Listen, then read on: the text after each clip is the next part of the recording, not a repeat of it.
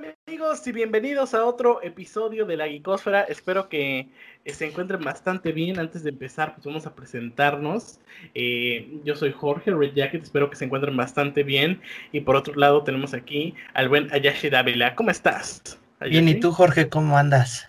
Bien, bien, aquí andamos. Y una disculpa porque la semana pasada no hubo episodio de la Geekosfera y tuvimos problemas de, de tiempo, pero pues ya estamos aquí con otro episodio de la, de la para que no se lo pierdan. En este caso, vamos a hablar, vamos a ir entrando un poco ya al tema para no alargarnos tanto. Bueno, más que nada, eh, recordarles, antes de empezar, me bien dos cosas que se me acaban de, que acabo de recordar. Uno, que no se pierdan el último episodio que acaba de salir del proyecto Azteca, en el cual hablamos de la independencia de México. Y ahorita, porque ya estamos en vacaciones, probablemente en julio, si tengamos los dos episodios a tiempo del proyecto Azteca, que ahí, pues si van al hilo de la historia ya podrán saber qué es lo que sigue. Y por otro lado, probablemente para para cuando ya salió este episodio, ya salió el primer episodio de nuestro nuevo podcast políticamente incorrecto, para que lo chequen y pues también lo estén apoyando. Ese no dura tanto como la Geekosfera, dura como unos 20, 25 eh, minutos o menos, hasta eso, así que pues les da tiempo. Pero bueno, vamos a entrar de lleno al tema y nos puedes decir, qué película, porque va a ser una película, que ya vieron el tema, pero nos puedes decir de qué vamos a hablar hoy.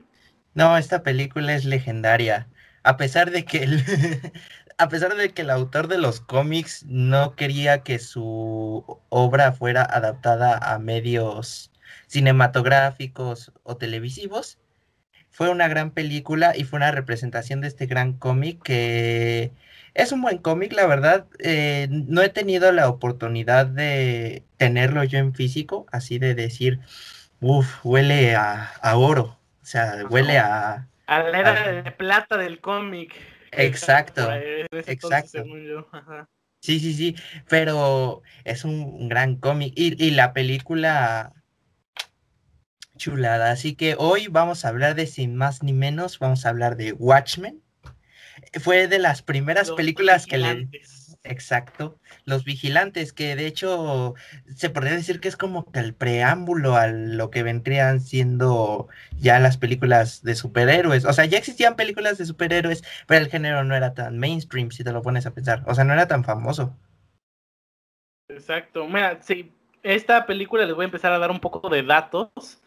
Bueno, para empezar, el cómic del que habla mi buen amigo Jesse, que también tiene, lleva el mismo nombre de eh, Watchmen, que fue creado por Alan Moore, eh, salió durante los años 1986 y 1987, o sea, duró un año, por así decirlo, en, emisión, no es una historia muy larga de, los cómics, así que si tienen la oportunidad a lo mejor de comprarse eh, los cómics de Watchmen, o también creo que ya venden así como recopilaciones en un solo libro, o en un solo, sí, como en un solo libro de cómic, eh, pues se lo pueden comprar.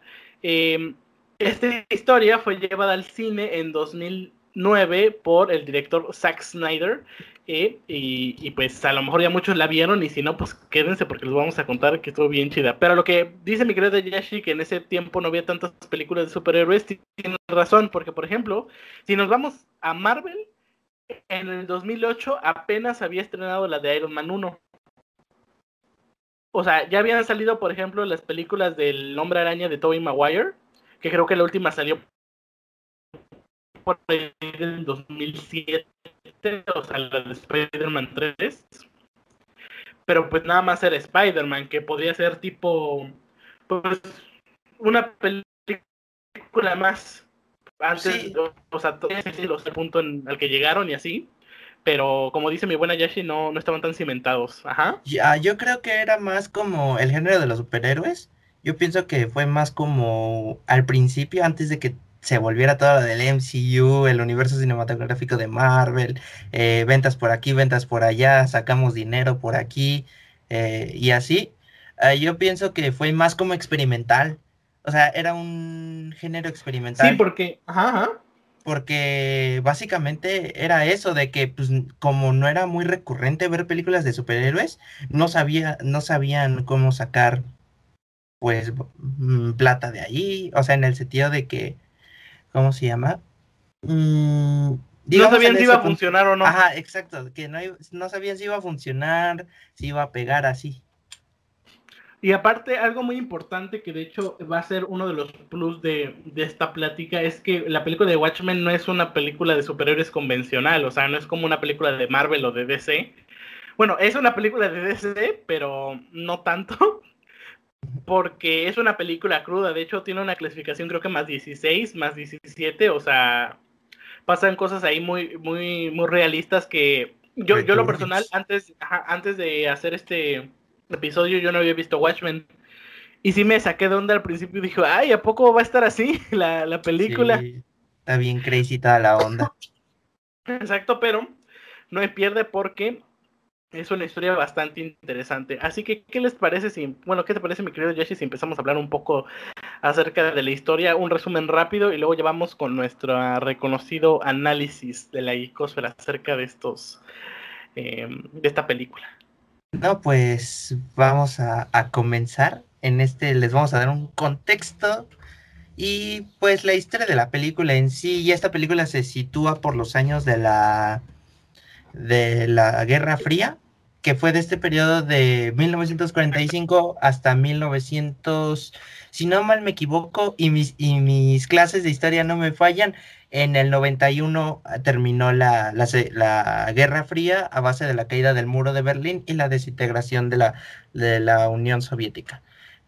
bueno, de la URSS. La Unión de Repúblicas eh, socialistas, soviéticas. Socialistas soviéticas. Es que yo no me acuerdo. Todo esto lo aprendiste en The Red Jacket YT, ¿no? En nuestro canal de historia. Sí, ya ahí, ahí lo chequé, lo aprendí. no, pero sí, ya como que sí sabía, pero es que más o menos como que luego se me van las fechas. Es que luego me preguntan de historia porque más o menos le sé, pero sí es, luego ya se me van las fechas. Pero sí, se pone en este contexto. Entonces, antes en el, como por los años 60 se hace como, varios policías y así, eh, bueno, los criminales pues siempre iban así encapuchados y así, todo para que no los distinguieran.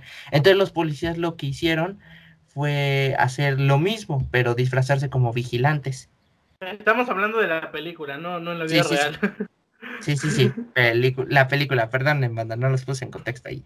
En la película. Entonces en la película pasa esto y se crea la primera alineación de, de The Watchmen, que aquí hay un personaje clave que dispara la trama, que es el comedian o el comediante.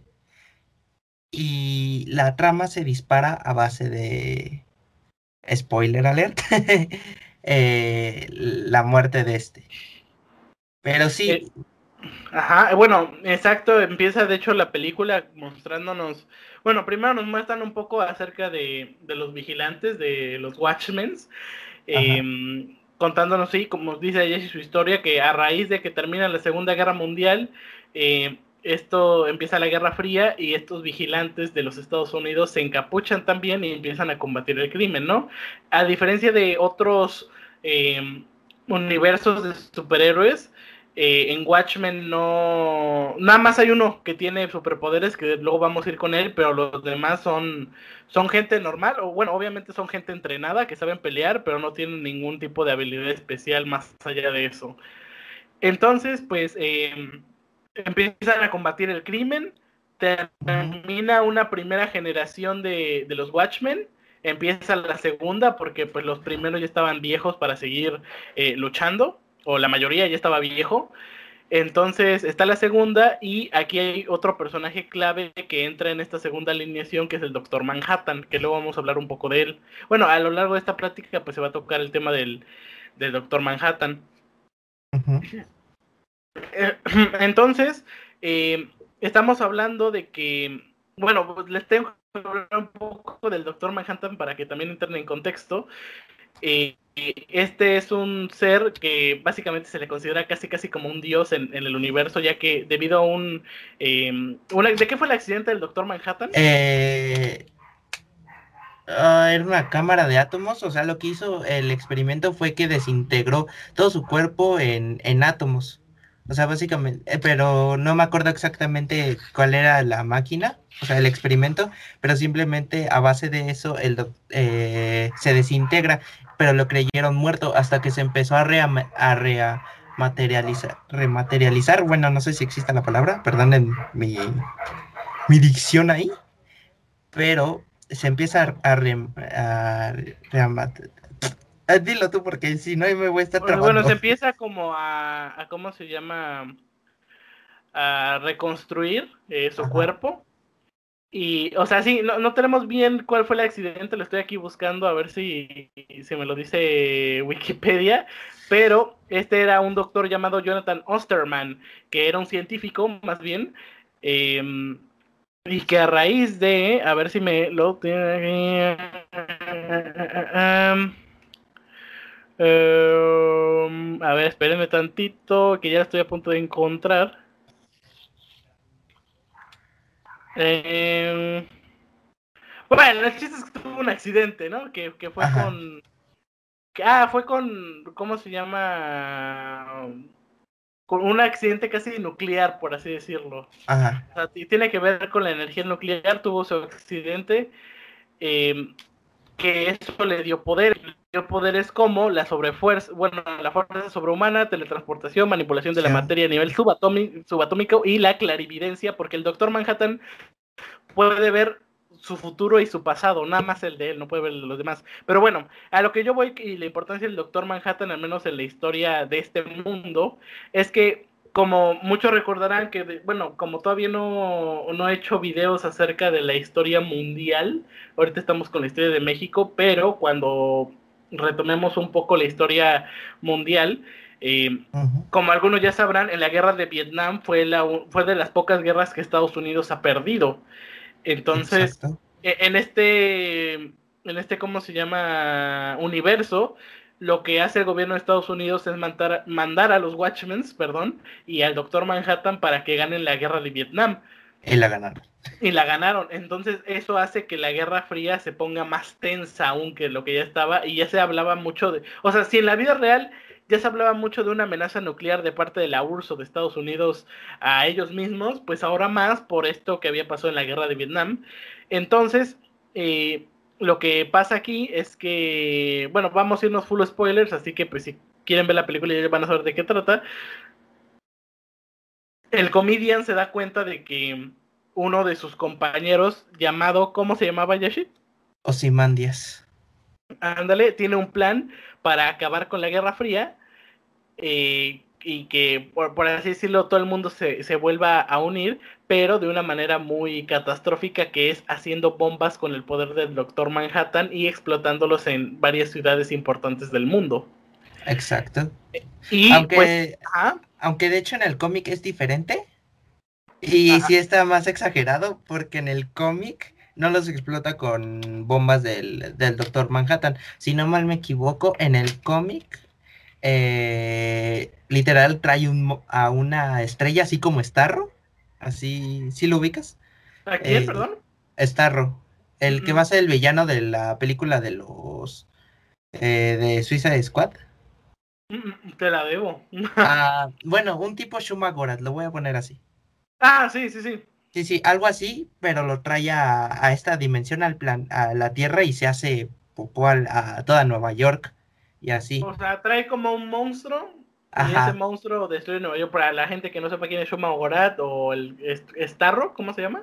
Starro, ajá. Ajá, para que no, para que no sepan quiénes son, pues trae un monstruo de otra dimensión o de otro planeta y destruye pues bueno, en el cómic dice Yeshi que destruye Nueva York, pero pues en la película este Ozymandias eh, hace bombas con el poder de Doctor Manhattan y pues tiene poder eh, atómico, entonces pues destruye varias ciudades. Y pues los Watchmen o lo que quedan de ellos están intentando primero descubrir quién mató al Comedian, porque al Comedian lo matan, que después vemos que fue este Ozymandias, que también era miembro de los Watchmen, pero pues se, se les volteó. Primero descubrir quién lo mató y después pues intentar detener a, a Ozymandias que eh, plot twist, no lo consiguen. F. F. Pero bueno, luego vamos a ir con eso que, que, que fue una gran revelación. Bueno, me gustó mucho lo que hicieron ahí. Pero bueno, vamos a empezar con nuestras preguntas, que es Em, ¿Qué te gustó de esta historia, mi querido Yashi? No, pues en primera, lo que me gustó en su tiempo cuando yo la vi, yo me acuerdo que yo tenía como 11, 12 años cuando la vi esa película. Exactamente no recuerdo, pero yo me acuerdo que dije, ¿qué es esto? O sea, ¿qué onda? Porque yo, pues obviamente, pues siempre dices, ah, no, pues el héroe bonachón, el, el que siempre gana y así, ¿no? O sea, con las historias típicas de superhéroes, así como Superman, ¿no? Así. Pero cuando ves Watchmen, sea, cuando yo vi Watchmen dije, wow, o sea, era muy, eh, bueno, no tan apegada a la realidad, pero entiendes todos los problemas que vive el mundo. O sea, no solo es un problema que engloba a un grupo de personas, no, sino es un problema que engloba a todo el mundo. O sea, que es un problema que al final del día puede acabar con la raza humana. O sea, y ves lo crudo del, del mundo. O sea, ves la escoria que somos como humanos. Exactamente. Y ves la realidad como es. O sea, que no, no es un mundo de fantasía, sino es un mundo de, de desesperación, dolor y sufrimiento. Bueno, no, depende.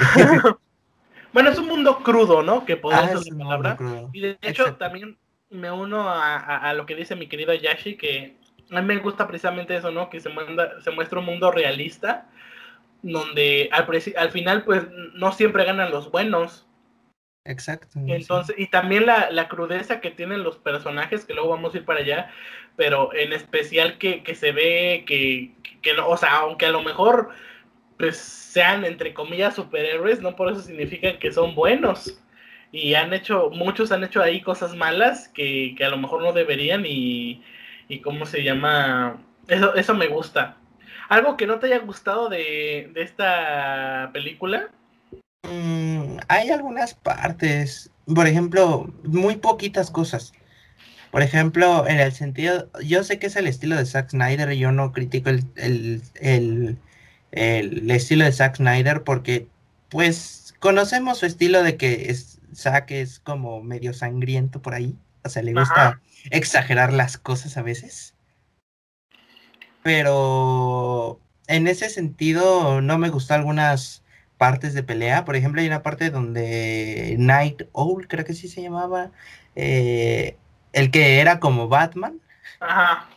Y, y, Silver, ay, no, es que no me acuerdo bien cómo se llamaba la, la chava también. A ver, espérate, aquí te los busco. La chava. Eh, a ver, es que se me.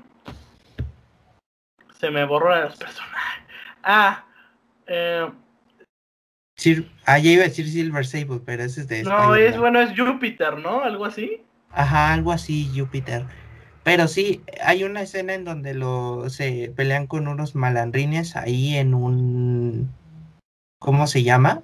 En un callejón. Y hay una parte donde Night Owl agarra a uno le pega en esta parte de aquí del brazo. Y le saca el hueso, ¿no? Y le saca el hueso. Y yo como de, no creo que alguien tenga la fuerza como para hacer eso. O sea, una persona normal. Una persona normal, así como tú, yo. Y puede que la gran mayoría de la gente en el mundo no tienen la fuerza como para hacer eso. O sea, en ese sentido lo sentí exagerado. Eh, ah, luego se me olvidó algo decir que me gustó. Ah, échalo algo que sí me gustó, aunque estamos en la sección de lo que no me gusta, es por ejemplo la paleta de colores que maneja Zack. O sea, eh, que representa la atmósfera. O sea, la, esa paleta de colores representa la atmósfera fría y cruda del mundo en el Ajá, como los sentimientos que se están, por así decirlo, tocando. Ajá. O más bien la, la sensación, por ejemplo, si es como un momento tenso o medio triste también hay como escenas así, esa paleta de colores que puede usar en el, en cómo se llama, en las escenas, yo creo que sí le quedó bastante bien. Sí, la verdad sí, pero bueno, regresando a lo que no me gustó, pues también hay algunas cosillas, pero muy pequeñas. Es que en general la exageración, ahí fue lo único que sí no me gustó tanto. Aunque hay una escena exagerada que sí está buena y que sí me gustó, que es por ejemplo la de los perros cuando Rorschach está investigando un, caso de una niña desaparecida y que el vato, ajá, y que el vato, el que la secuestró se la dio de comer a los perros y que después No, eso sí pasa en la vida real. No, sí, Pero como lo representé en la película, sé que hay gente psicópata en el mundo. Bueno, no, de hecho, aunque para que la gente entienda que la psicopatía en verdad no, no es que estés así literalmente con un cuchillo en la esquina a ver a quién matas, sino eh, es un trastorno diferente, pero no me voy a meter en eso porque puedo este, caer en una equivocación y desinformar a la gente. Así que todo lo que ven, todo lo que no venga de mi boca que sea de este tema es falso. bueno, a mí algo que no me gustó, y ahí yo sí me meto con el estilo de Zack Snyder porque cuando vi el Snyder Cut tampoco me gustó. Que es que yo siento que luego él se va muy lento. O sea. Ah. Ajá, ¿ibas a decir algo? No, no, no, sí, iba a decir que en eso concuerdo contigo, pero por ejemplo ahí en lo del Snyder Cut, ahí pues más o menos sí lo entendí, ¿no? Que se fuera lento, porque si te das cuenta, las dos horas que hizo Josh Whedon no desarrolló casi nada. O sea, por eso ahí pero bueno, luego vamos a hablar del Snyder Cut. Sí. Eh, pero por ejemplo, lo que yo voy con Watchmen es que yo siento que alargaba mucho a lo mejor eh, algunas escenas. Y otra cosa que no me gustó es que, por ejemplo, yo no yo no conocía la historia de los Watchmen ni en los cómics. O sea, sí, sí los ubicaba, pero no sabía bien de qué iba la historia gran equivocación mía porque Watchmen es una joya de historia. Pero eh, yo, yo sentí que hasta la mitad de la película, bueno, no sé si es porque soy yo así o porque de verdad la película va como con ese con ese ritmo. Yo a la mitad de la película sentí que ya estaba entendiendo qué pasa. Porque pues Zack Snyder es mucho de usar cinemáticas, por ejemplo, creo que la del inicio de, de Justice League, la de Josh Whedon, ¿te acuerdas esas cinemáticas que estaba la canción de Everybody Knows? Ah, sí, que aparecía como y así. Eh, bueno, después del funeral de Superman, estoy casi seguro que eso lo hizo Zack Snyder porque así también empieza Watchmen, si te das ah, cuenta. Sí, con puras cinemáticas. Ajá, con puras cinemáticas y con una música de fondo. Que no digo que esté mal, pero también yo sentí que, faltó que nos dieran contexto un poco antes. O sea, porque sí entendíamos, ah, eso, o sea, yo siento que Watchmen, o sea, como que peca tantito de que es hecha casi casi que para los fans del, del cómic. O sea, sí, sí, si conoces la historia ya sabes qué onda, ¿no? pero yo que no la sabía sí me costó más o menos entender. O sea, que al final sí se entiende, pero en un principio cuesta un poquito de trabajo. Es, es el único pero que yo le pongo a la película y pues que a veces se alarga un poco. Em, pero bueno, ahora vamos a hablar de los personajes, que aquí hay muchos personajes que son una joya. Así que, ¿cuál fue tu pues, top 3 de personajes favoritos? Ahí yo lo voy a poner así. El primero es Rorschach. Rorschach es mi personaje favorito. El segundo es el Doctor Manhattan y el tercero es Osimandias. Ese es mi top 3. Ok, una breve explicación del porqué de cada uno. Mira, Rorschach, a mí me gusta porque es el desarrollo de alguien quebrado por el mundo. O sea, alguien que está roto por... Porque su vida, aparte de ser una... Lo bueno, la voy a utilizar, perdónenme la palabra, una mierda. o sea, a pesar de que su vida fue así, también el sistema lo, lo, cayó machacó, cayó ante el sistema. o sea, literalmente es una, es una persona, o sea, es un personaje muy realista y muy apegado a la realidad en ese sentido, porque cualquiera podría ser Rorschach. Pero te digo algo que, no entendí. Bueno, más bien es como, no, no tanto de él, sino de su máscara. ¿Por qué la máscara tenía como ese funcionamiento? Porque yo pensaba que Rorschach, perdón, Rorschach también tenía poderes por la máscara, porque no ah. ves que se mueve como bien raro. Ah, sí, sí, sí. Pero no sé si eso tenga una explicación o por qué la máscara es así, pero bueno, ah. eso no importa. Ajá. Pero, pero sí. Y aparte de que Rorschach, hasta mira cómo te tratan los trastornos de Rorschach. O sea, te dan el contexto de por qué Rorschach es así. O sea, de por ah. qué se comporta de esa manera, por qué, por qué actúa como actúa. Entonces por eso yo siento que Rorschach es una joya como personaje. Y uno de los mejores antihéroes que he visto, porque no manches, sí me quedé así cuando vi dije, ah, caray. Yo sí quería una serie de Rorschach. Sí, la verdad sí. Estaría buena que le hicieran, ¿no? Estaría buena. Sí, la verdad sí estaría muy bueno. Pero sí, y luego El que me gusta, el segundo que me gusta es Doctor Manhattan. O sea, porque Doctor Manhattan representa la alegoría hacia cómo los humanos somos insignificantes a comparación de lo que vendría siendo un dios. O sea, que cada quien cabe en su interpretación de Dios. Ajá. Pero eso era Doctor Manhattan. Era el dios entre humanos. Era la, la representación de lo divino, se podría decir, pero también la representación de cómo, cómo un humano puede perder sin sentimientos al convertirse en algo más grande de lo que está Estaba establecido, destinado a ser. que estaba destinado a ser, eh, eh, literalmente terminas, o sea, lo que hace Doctor Manhattan es como establecer de que la vida no tiene sentido cuando tienes todo el poder, porque, o sea, la vida tiene un sentido cuando mm, en el contexto de la de la de la película es como de la vida tiene un sentido cuando estás acompañado, cuando no estás solo. O sea, ¿me entiendes? Cuando no sientes ese vacío dentro de ti, al ser un ser tan poderoso que casi lo puedes hacer todo, que, que la vida tiene sentido. O sea, eso, pero cuando eres un ser como el Doctor Manhattan, le pierdes el sentido a todo. Es, por ejemplo, yo una vez hice un comentario en, bueno, nos hicieron una pregunta cuando iba en, cuando iba empezando la prepa.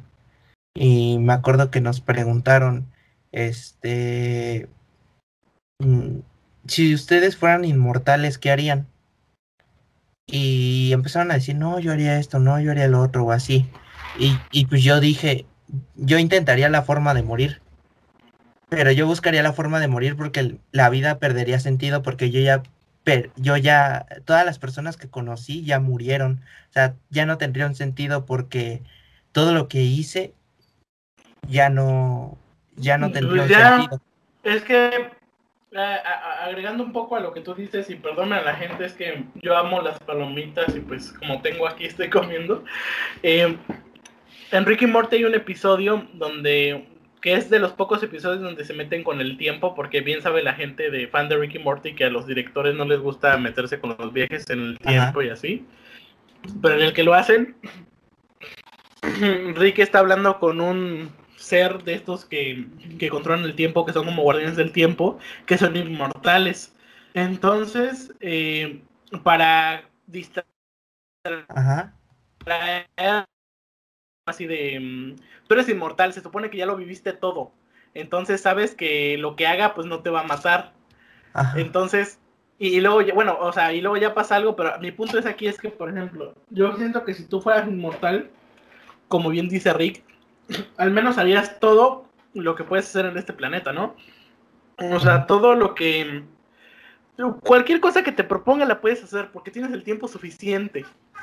para O hacerlo. sea, para hacerlo, por lo más loca que parezca y lo más alejado a tu realidad que parezca, lo podrías hacer por el tiempo que tienes. Entonces, como bien dice mi querido Yashi, llegaría a ser un vida sin sentido. Hay un proverbio chino que dice de eh, tener una vida sin objetivos es como permanecer toda una vida dormido. O sea, simplemente sin, pues sin, sin algún motivo y es lo que le pasa al Doctor Manhattan, ¿no? Que al menos en el, en, en el mundo o en el planeta Tierra, pues ya lo había hecho todo, o más bien ya no le llamaba la atención nada y su único eh, apego era su, su novia, esta... Júpiter. No me acuerdo cómo se llama. Bueno, sí, la, la, la hija de Sally Cooper. Espera, es que por ejemplo aquí dice Ajá. que se llama. Me aparece el nombre en, en español que es espectro de Seda 2. Pero en inglés no sé cómo. cómo sería. Pero yo creo que si me meto a buscar. A ver, espérame. Em, a ver, voy a buscar los personajes de Watchmen. Perdón la gente, pero es que a veces, o sea, nos acordamos más de la película que los personajes. que es lo que Exacto, sí. La verdad sí.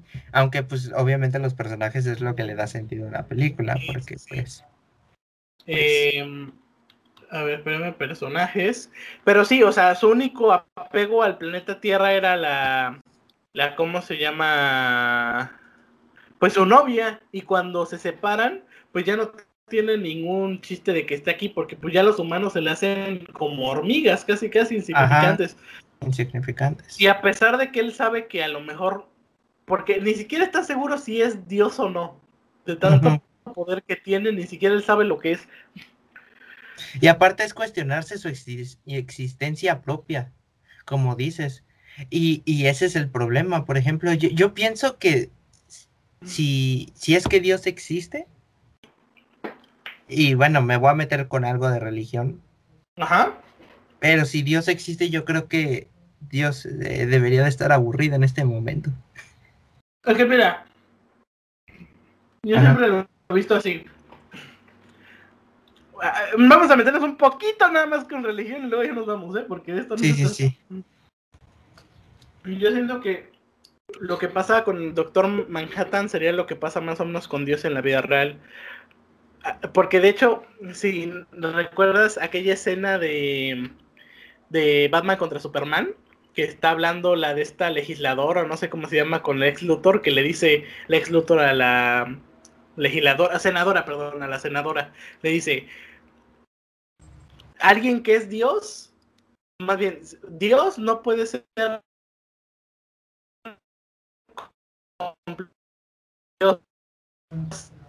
y si entonces lo que pasa con, con, el Doctor Manhattan es que el Doctor Manhattan no es ni bueno ni malo, es como un ser neutral.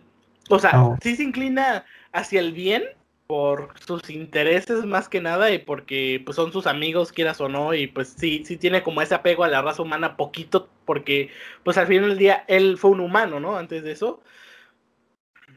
Pero yo creo que pasa o pasaría así con, con Dios en, en la vida real. O sea, Dios no es que sea, Dios es de hecho, si, si has leído, bueno, la gente si ha leído la Biblia, o si pues si pone a pensar tantito, Dios deja que pasen o Dios hace cosas malas, ¿no?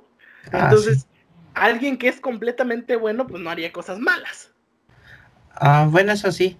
Ah, de hecho, eso tiene que ver algo de lo bueno y lo malo. Por ejemplo, apenas que vi Loki, hay una parte donde Loki dice, yo eh, cuando yo era niño yo aprendí que bueno, yo aprendí algo que no todos los niños saben.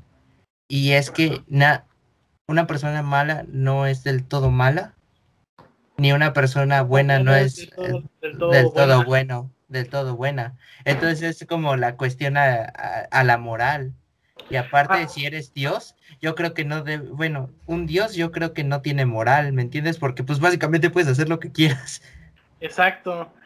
Entonces, bueno, a lo mejor es que su moral ahora sí que es su propia moral, porque según lo que podría considerar él correcto o incorrecto, pues lo va a hacer, porque ¿quién le va a decir que está bien o está malo? ¿Quién lo va a reprender si, algo, si hace algo malo? Pues nadie. Y es ah, lo que pues pasaba con el Doctor Manhattan. No sé si el Doctor Manhattan decía, voy a acabar con el mm, planeta, mm, aunque no hubieran estado de acuerdo, ¿qué iban a hacer? Ah, bueno, eso sí. Pero bueno, eh, entonces, eh, el Doctor Manhattan, eh, este mm, Rorschach, y bueno, es que siempre lo digo mal, ¿cómo se dice? Rorschach. Rorschach, ándale. Y el último. Osimandias. o sea, porque básicamente Osimandias es la idea mafufa de la libertad. Bueno, no de, la, de la libertad, sino de la unión de la humanidad. Y es que, mira, es una idea bien mafufa, y bien fumada pensar que un día nos vamos a unir todos. Porque cada quien tiene sus intereses. Y, Mira, te voy a decir algo. A mí me, o sea, no está en mi top 3, pero también me gustó porque él es un ser maquiavélico porque aplica mucho la frase de que el fin justifica los medios. O sea, lo que hizo él es a lo mejor voy a matar a, ¿cuántos fueron? Como 15 millones de personas, pero es para que se unan al mundo. Y de cierta manera eso sí pasa en la vida real. O sea, si... Y de hecho hasta se ve en Ricky Morty también, que toma muchos aspectos también de la vida real. ¿Ves? ¿Te acuerdas de este capítulo donde este Morty lo pica una serpiente espacial? Que la... Que la, ¿cómo se llama? Ah, que, lo pica y que la devuelve a su planeta, pero que luego su planeta pasa como en. ¿Cómo se llama? Terminator. Ah, sí, sí, sí, pero fue porque la... ¿Cómo se llama? Fue porque mató a la serpiente que había llegado y, llevó a una serpiente de la tierra. De, la tierra, ándale. Pero ahí lo que le explica este Rick, que es como ellos se dan cuenta que no es una serpiente de ese planeta. Eh, o sea, ese planeta iba a colapsar porque tenían problemas raciales, según explica Rick. Y lo que él le dice es que como ahora les dio un motivo para unirse, pues se unieron, que el motivo era de pues, ¿qué, es esta serpiente? ¿De dónde vino? Y, y qué va a pasar, ¿no? Entonces pasa eso también en la vida real, por ejemplo, cuando... no te puedo dar un ejemplo así, pero un ejemplo un poco, no burdo, pero sí a lo mejor apegado a nuestra realidad latinoamericana y más que nada mexicana, es el temblor. Cuando ah, tiembla. Entonces la gente no le importa, pues si en ese momento estaban peleados ya sea por política o por fútbol o lo que sea que importa mucho aquí, em, no importa y pues toda la gente sale a ayudar y toda la gente pues se, une, ¿no? A lo mejor nada más para ese momento, pero se une. Ah, sí. Y, Eso sí. Pasa, lo mismo en todo el mundo. A lo mejor hay tragedias, hay un suceso que aplica que nos juntemos todos y, ya por eso nos unimos en una causa común. Obviamente aquí en Watchmen lo pinta ya casi casi como la paz mundial, que que, yo creo que si hubiera seguido la historia, pues al final hubiera pasado algún problema o algo así ya después, que es lo que pues pasaría. Pero sí, o sea, yo creo que sí está como muy... Bueno, a mí me gustó también, como te digo, el personaje de Osimandías o Osimandías, eh, que porque se me hace una persona que hizo lo que, ¿cómo es? Hizo lo necesario para salvar esta compañía. este, Warner News. Warner News. Y, sí, o sea, e, es como, por ejemplo, si te dicen a ti, tienes que matar a... O sea, ¿qué prefieres? ¿Matar a 100 personas o matar a 10 mil? Pero, ¿con qué? O sea, pero ¿cuál es la razón del por qué las huellas... O sea, si, si, si, si matas más bien, tienes que elegir a fuerzas uno. Ajá. Y al que, o sea, y al que salves, vas a matar al otro. Por ejemplo, si eliges matar a los 100, vas a salvar a los 10 mil. Y si eliges matar a los 10.000, vas a matar a los 100. Ay, no, sí es una decisión bien difícil. O sea, si hablamos en cuestiones poblacionales, así, pues sí tendría que matar a los 100 para que sobrevivieran 10.000. O sea, si quieres salvar a una raza. Ajá. Es lo que pasa con este mm, Osimandias, o Osimandías, te digo que, no sé, que él lo que hace es, a lo mejor tengo que matar a 15 millones, pero voy a salvar a todo el planeta. No, pues sí, o sea, es un precio que igual como dice el medio el el medio ay no, el ¿cómo, ¿cómo era? El fin justifica los medios. El fin justifica los medios. Es que iba a decir el medio justifica los medios y como a quedar como un pendejo. Pero sí, o sea, el fin justifica los medios, como dices, y pues eso fue lo que tuvo que hacer Osimandias para conseguir la paz mundial. Porque ya se iban a matar, literalmente. Ya se iban a matar y, y, de hecho incluso hasta al final todos lo entienden menos este Rorschach. Porque, o sea, Rorschach, Rorschach era como el Batman. Más, o sea, en cuestión de ideología. Porque era, pues matar está mal, hacer esto está mal y la gente se tiene que enterar. Pero el Doctor Manhattan, este el murciélago que es búho y la chica se dan cuenta de, de acuerdo de que ellos sí estuvieron de acuerdo porque entendieron su manera de pensar, o sea, no es porque él fuera no es porque lo le hiciera por pura maldad, era porque lo hacía para salvar a los demás. Ajá, porque en sí Ozymandias no era un villano. O sea, en sí y pues también volvemos a aplicar la frase del fin justifica los medios. O sea, de que Osimandías en verdad él lo que eh, quería pues era la paz mundial, pero no era una, un villano. Ajá. O sea, porque como te digo, era un ser maquiavélico. era un ser maquiavélico. Ajá, exacto, era un ser maquiavélico. Y aparte podemos ver que Osimandias, pues es como, pues es eso, o sea, el, el afán del ser humano por, por querer ¿cómo se dice?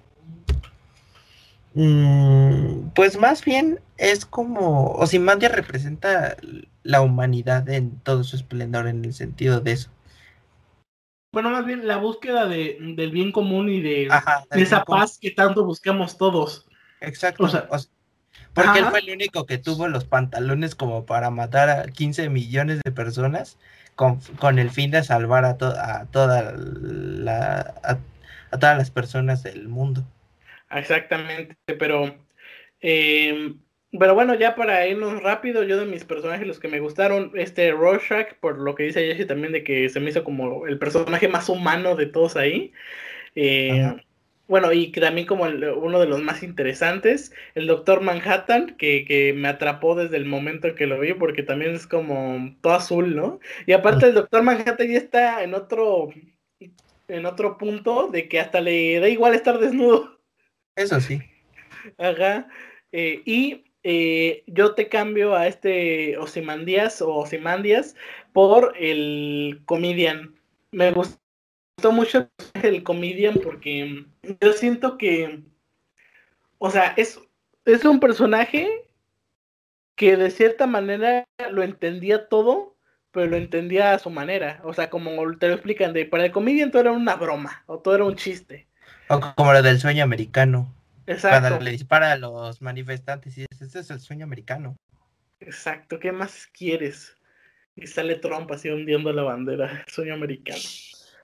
No, pero, pero sí, entonces, y a mí me gustó mucho que, que como que reflejara que, que, es una visión que a veces muchos tenemos, la, no, no tanto de que em, no sepamos qué pasa, pero es como a él ya le daba igual, él sabía que el mundo ya estaba podrido, o sea, y él hacía lo que porque simplemente no importaba, o sea, esto no se iba a arreglar. Claro que no es así, pero como él también ya estaba tan loco, pues ya ya lo veías y todo. Pero de cierta manera, pues él, él lo entendía de esa manera, de que hacían cosas malas, que lo que estaban haciendo está mal, aunque los demás intentaran engañar diciendo que estaba bien. Entonces, me, gustó mucho el personaje y también es que se me hace bien crudo el comedian en la parte donde intenta, eh, bueno, no sé si se puede decir esa palabra en YouTube, así que donde intenta abusar de esta de la Júpiter, la bueno, la sí, la hija, porque es la hija de la que era Júpiter primero. Eh, ah, no, de la mamá. Intenta pasar de la mamá. Entonces, em, como, que esa parte dije, no manches, sí está bien duro esto. Y aparte también cuando mata a, la vietnamita. Ah, sí. Que cómo se llama. Que estaba embarazada de. De su hijo. Ajá, de su hijo. Exacto. Y dijo, no manches, está bien crudo el, el comedian. Ah, pero como se lo dije y me dio mucha risa que no tradujeron el nombre. O sea, en vez del comediante, el comedian. Todo le decía, el comedian. El comedian. Pero vámonos rápido a las siguientes preguntas, porque si no se nos va a alargar mucho esto. ¿Hubo un personaje que no te gustara? Pues está la trama de. Bueno, no que no me gustara, pero me dio más o menos igual fue la trama de Night Owl y la, la hija de, bueno, de Júpiter. Ajá, a mí también es decir. Ajá, me dio igual, fue como de, está bien, o sea, está bien, pero, eh, me. Se me hizo un poco de relleno. A ah, mí. Bueno, a mí más o menos. O sea, más o menos porque justifica lo de, pues de que el Doctor Manhattan ahora está solo. Ajá. Pero pues, nada más. O sea, bueno, ah, al menos desde mi punto de vista. Y aparte para darle trama a los demás, este, ¿cómo se llama? A los demás personajes en ese sentido. Pero Aquí no, nos, Aquí no nos vamos a ir tanto de la opinión del protagonista y el antagonista, porque pues ya lo estamos hablando, así que nos vamos a saltar esas preguntas. Porque pues al final del día todos son los protagonistas, pero como tal, bueno, el antagonista se podría decir que es Osimandias, pero pues ya hablamos de él, así que. Exacto. No, y, eh, y aparte, como decía, de que Osimandias no es como un villano como tal. O sea, si te das cuenta, Osimandias no es un villano. O sea, no es así como. ¿Cómo se dice? Un villano como tal, así como el que vemos en las historietas, en las películas y así. Osimandias no es eso. Es un. ¿Cómo se dice? Pues es alguien que busca el bien común. Como ya lo habíamos dicho. Ajá. Em, entonces, siguiente pregunta. Para ti, ¿cuáles fueron tus eh, escenas favoritas de esta película? Ah, pues, de hecho la que te digo, la de los perros, esa. Ajá. También me gustó mucho cuando el Doctor Manhattan hace explotar a Rorschach. Ay, sí, no manches. porque el vato iba a revelar todo. O sea, el vato, como lo iba a revelar todo, entonces, este, como el Doctor Manhattan no quería que se supiera nada. O sea, porque más o menos la mentira, o sea, o sea, porque la, eh, vamos a explicar un poco, ¿no? Si quieres yo, yo lo explico. Lo que pasaba aquí es que lo que hizo este Ozymandias fue que eh, la gente pensó que el Doctor Manhattan los había atacado. O sea, el mundo pensaba eso, que el Doctor Manhattan era el villano. Entonces el mundo se, unió para combatir al Doctor Manhattan. Y eso es lo que, esa es la idea que pensaban todos. Pero en realidad lo que pasó fue que este eh, puso las bombas y explotaron. Y en realidad fue él, no fue el Doctor Manhattan. Pero lo que consiguió con esto él es que como todo el mundo pensaba que fue el Doctor Manhattan, pues Estados Unidos y la URSS dejaron sus diferencias y se unieron para, para prepararse por si algún día regresaba el Doctor Manhattan. Entonces, esa es la mentira que querían mantener los, los vigilantes, pero este Rorschach no quería porque pues, moralmente no está bien, porque pues, el Doctor Manhattan no lo hizo y pues, eh, debe, bueno, él pensaba que tenía que pagar este Ozymandias por lo que había hecho. Pero al final, pues, Rorschach murió. Esa, no, y esa escena estuvo bien épica porque, pues, este Rorschach, eh, pues, no, bueno, en toda la serie se ve que no le gusta como mostrar su rostro. Entonces ya cuando lo va a matar, que hasta se quita la, máscara y le dice, ¡Ya hazlo! Y que empieza a llorar y que ya nada más se levanta la mano y ¡pum! Y lo hace, sí, estuvo bien crazy. ¡No! ¿Y cómo saltan ese gritote? ¡No! Hacia el Night Owl. Pero, algo a mí que también que me parte de esas dos fue fue me, me, gustó la escena de la cárcel cuando lo va a matar bueno más bien cuando el de este que sale en ¿tú llegas a ver Crashy Bernstein?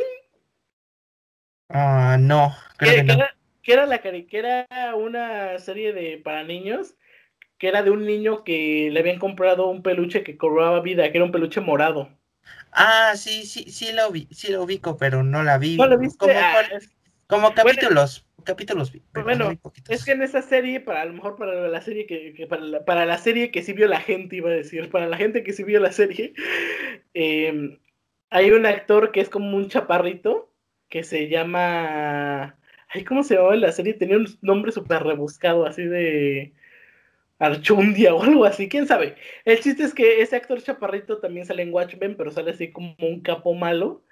Y me gustó esa parte donde según quiere matar a Rorschach, pero que se empieza a quebrar a todos ahí en la cárcel y que luego cuando ya llegan los, los otros eh, vigilantes, este Night Owl y Jupiter, que dice, espérame tantito, tengo que ir al baño, porque ahí se estaba ocultando el, malo este que nada más escucha los golpes y cómo empieza a salir sangre de la puerta. Sí, eso bien, bien crazy esa onda. Bueno, y otra que me gustó mucho nada más, ahora sí que por el valor histórico, pues es cuando está el Doctor Manhattan y los eh, Watchmen en Vietnam, que ahí se ve como ya están todos los vietnamitas arrodillados ante el Doctor sí. Manhattan. Oh, no manches, que... Sí. Qué loco. Pero, ajá, bueno, entonces. Ajá. Demonios, se trabó, banda.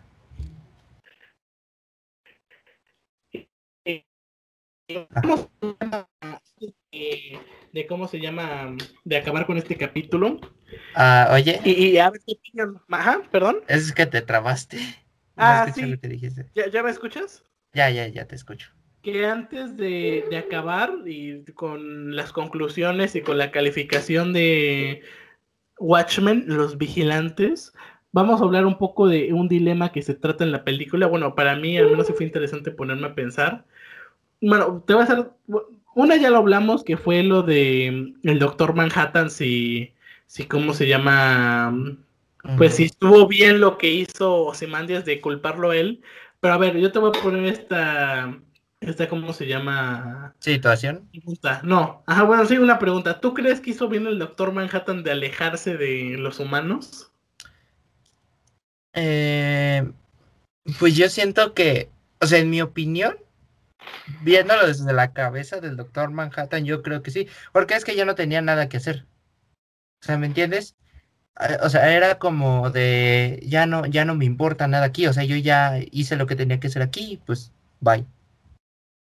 O sea, esa es mi opinión, viéndolo desde la cabeza del doctor Manhattan. O sea, porque pues, es un dios, casi, casi, o sea, es un dios. Exacto, y de hecho le dice a esta Júpiter que se va a ir a crear vida. Ajá, para ver si puede crear vida. Exacto, que probablemente sí, ¿no? Pero algo que, que yo me preguntaba es que yo decía, por ejemplo, viéndolo de la perspectiva de los humanos, aunque a lo mejor el doctor Manhattan, pues piensan que él los atacó, se pudo haber hecho como un secreto de Estado que no, nada más fue que para acabar la Guerra Fría. O sea, que el gobierno sí supiera lo que pasó, porque el doctor Manhattan es un gran recurso, o sea, tanto como bélico para lo que quieras, porque, o sea, el doctor Manhattan podía llevar o sea, si él quisiera, podría llevar pues a la humanidad a una situación utópica, ¿no? Donde, para buenas, o a las buenas o las malas, pero sí lo hubiera logrado. Ah, sí, por sus, podría ser. Ah, por sus poderes, digo. Entonces, pues sí, sí, sí había mucho gran beneficio de tener al Doctor Manhattan y pues de hecho se ve, pues por lo que decimos de, por, ejemplo, de Vietnam, que les ayudó a ganar la guerra y así. Y, entonces por eso yo creo que a lo mejor en cuestión para ver, o sea, del punto de vista de los humanos, pues hubiera sido mejor que se quedara el Doctor Manhattan. Pero pues de un punto de vista de él donde ya no le interesaba, pues, o sea, pues ni qué hacerle, ¿no? Pero sí, entonces yo creo que, y aparte fue muy interesante como ya hablamos, el, el dilema de, de pues, eh, esto, o, que pues era un dios para ellos. Pero bueno, conclusiones, opinión final acerca de los vigilantes. No, yo, yo sí le doy el 9.5, 9.6 porque digo, wow, o sea, te, te, das toda, o sea, porque hasta mira de lo que hablamos, porque hablamos de política, hablamos de religión, cuestiones sociales, la moral, y, y, de eso, o sea, y eso es lo que hace Watchmen. O sea, la magia de Watchmen. Ah, sí, espérame, espérame, tantito. Eh, tú sigue contándole a la gente, yo voy a contestar a una llamada rápido, ¿va? Vale. Pero sí, o sea, lo que les digo eh, espectadores es eso, que Watchmen abre una ventana a, a un mundo muy realista, un mundo muy crudo, a un mundo que que se refleja en nuestra realidad, porque hasta sea, bueno, no solo contextos históricos, situaciones históricas y así se dan en esa película, sino se refleja lo que somos como humanidad, o sea, se refleja la crudeza eh, y el mundo en el que vivimos y se refleja todo aquello en lo que somos y lo que no somos y nos cuestionamos de nuestra moral en lo que en lo que está bien y en lo que está mal. Exactamente, mi querido Ayashi. Y a mí, bueno, yo también le doy, yo le voy a dar un 9.3, nada más porque sí. Pero sí, fue, fue una película muy buena, eh, Watchmen. A lo mejor no se lleva mejor calificación por lo que dije que no me gustó. Y también siento porque, eh, bueno, en especial por lo que dije, ¿no? Que a lo mejor si no es muy entendido en la historia de Watchmen, sí cuesta tantito entender eh, al principio de qué Pero sí, como estabas comentando, que más o menos estaba escuchando, em, pues es una visión realista, ¿no? De, de, cómo sería algo así, la verdad. Y más bien, cómo pasan, porque de que debe haber algo parecido en la realidad. A lo mejor no el Doctor Manhattan, pero sí personas que hagan ese tipo de cosas, como los Watchmen, pero que nosotros no, no nos demos cuenta, puede ser que haya, ¿no? Y también estos dilemas tan políticos de a lo mejor sacrificar tanto, pero para conseguir la paz, de en realidad, o sea, estos conflictos que pues, no nos llevan a nada, ¿no? Exacto. Que, que más que nada nos llevan a la destrucción, que es lo que en teoría pues todos menos buscamos. Y sí, entonces yo creo que eh, Watchmen es una película muy buena y no solo por su trama en sí, o sea, más bien, más, que nada por la trama, porque toca eh, temas políticos, toma temas eh, teológicos, los personajes, todos son buenos, o sea, unos más que otros, obviamente, pero todos ayudan a complementar esta historia que, que la verdad es una joya y que aquí en la Geekosfera pues le damos su sello de recomendado, de, de verdad, cuando tengan tiempo, échense la de Watchmen, está muy, muy interesante, no hay pierde. Y no le, bueno, ni a Yoshi ni yo le hemos visto, pero pues también para que sepa la gente, hay una serie que está en Amazon Prime. Bueno, de hecho, la película y la serie están en Amazon Prime. Em, entonces, pues por si las quieren ver, pues ahí están, ¿no? Entonces, pues yo creo que, como dijo Jesse, su calificación fue 9.5, ¿no? Ajá, 9.5, 9.6. La mía fue 9.3 y pues esa es la calificación que les damos a Watchmen, los vigilantes en la geekosfera. Así que, eh, bueno, pues este fue el capítulo del día de hoy. Eh, esperamos que les haya gustado y que les haya entretenido. Eh, no olviden suscribirse al canal y pues darle like y compartir para seguir viendo más videos como este, ¿no? Estamos muy felices con cómo va la Geekosfera también. Bueno, me han llegado buenos comentarios por, por privado de que pues les gustó lo que hicimos, por ejemplo, con Star Wars, que, que pues fue un poco difícil porque, bueno, al menos yo tuve que echar todas las películas, pero...